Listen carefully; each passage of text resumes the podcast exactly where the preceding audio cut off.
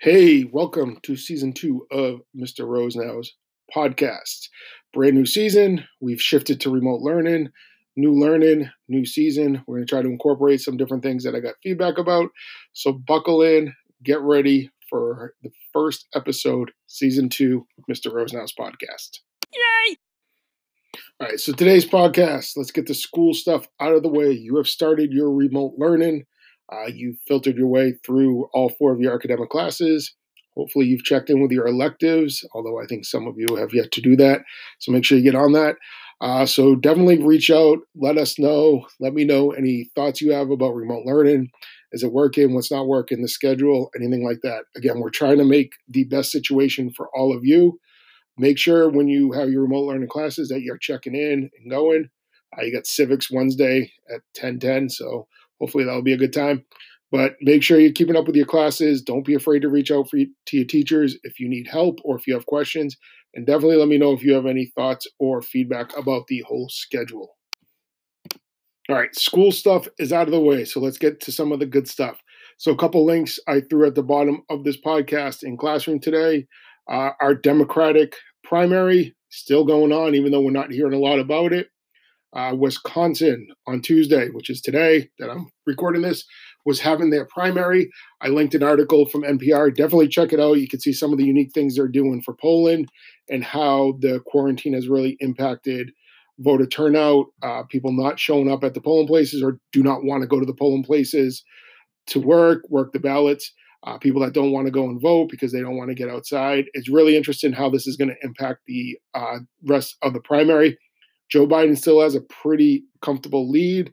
If he does win Wisconsin, it is about 84 delegates at stake. Uh, he pretty much will have a lead that Sanders isn't going to be able to overcome.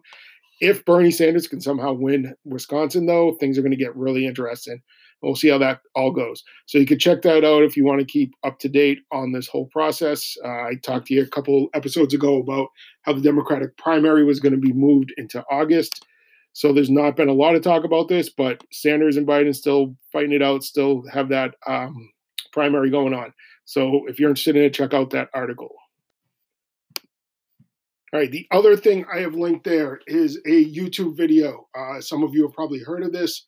Uh, John Krasinski, who was in The Office, done a bunch of movies. He's in Jack Ryan on Amazon Prime, pretty good show. So definitely check that out if you are into action, kind of some CIA undercover stuff. Definitely a good show to watch. Uh, he has started a uh, sharing some good news. He does it once a week. I believe he does it on Sundays. So basically, just all positive news. So if you got 15, 16 minutes or so, you might want to check that out. I downloaded the trailer for you just to get a feel for it, but something that brings a little positivity into things. Uh, so definitely check that out if you're looking for something to maybe make your day a little bit better.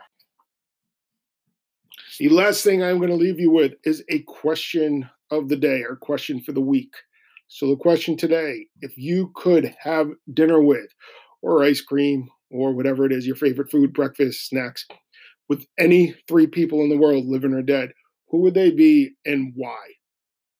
So think about that. You get to sit down, you get an hour, two hours, any three people in the world, living or dead, who would you choose and why? So you can either send me those answers, you could comment here on Classroom. I've also linked a way for you to do a voice recording so you can leave your answers in there. Also, use that voice recording for any feedback, any questions, comments about the podcast. Uh, like I said, I'm hoping to keep this going, hoping to get another episode out on Thursday. I have recently found a way that I can incorporate other guests. So I'm hoping to get some guests on the Mr. Rosenau podcast. So we'll see. But uh, until then, take care. If you need anything, you know where to find me. And stay positive, everybody. See ya.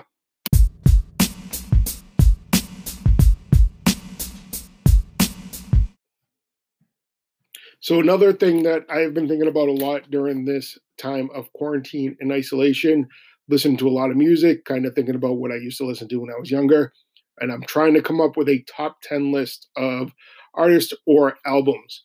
So, what I've shared with you today is one of the first CDs that I ever got. CDs, if you don't know what they are, they're discs that had music on them. You could play them in your stereo or in your car, whatever it was. So one of the first CDs I got was Pearl Jam's 10 album, uh, one of the best albums, hands down one of the best albums of all time. Whether you like rock, country, hip hop, R&B, whatever kind of music you like, K-pop.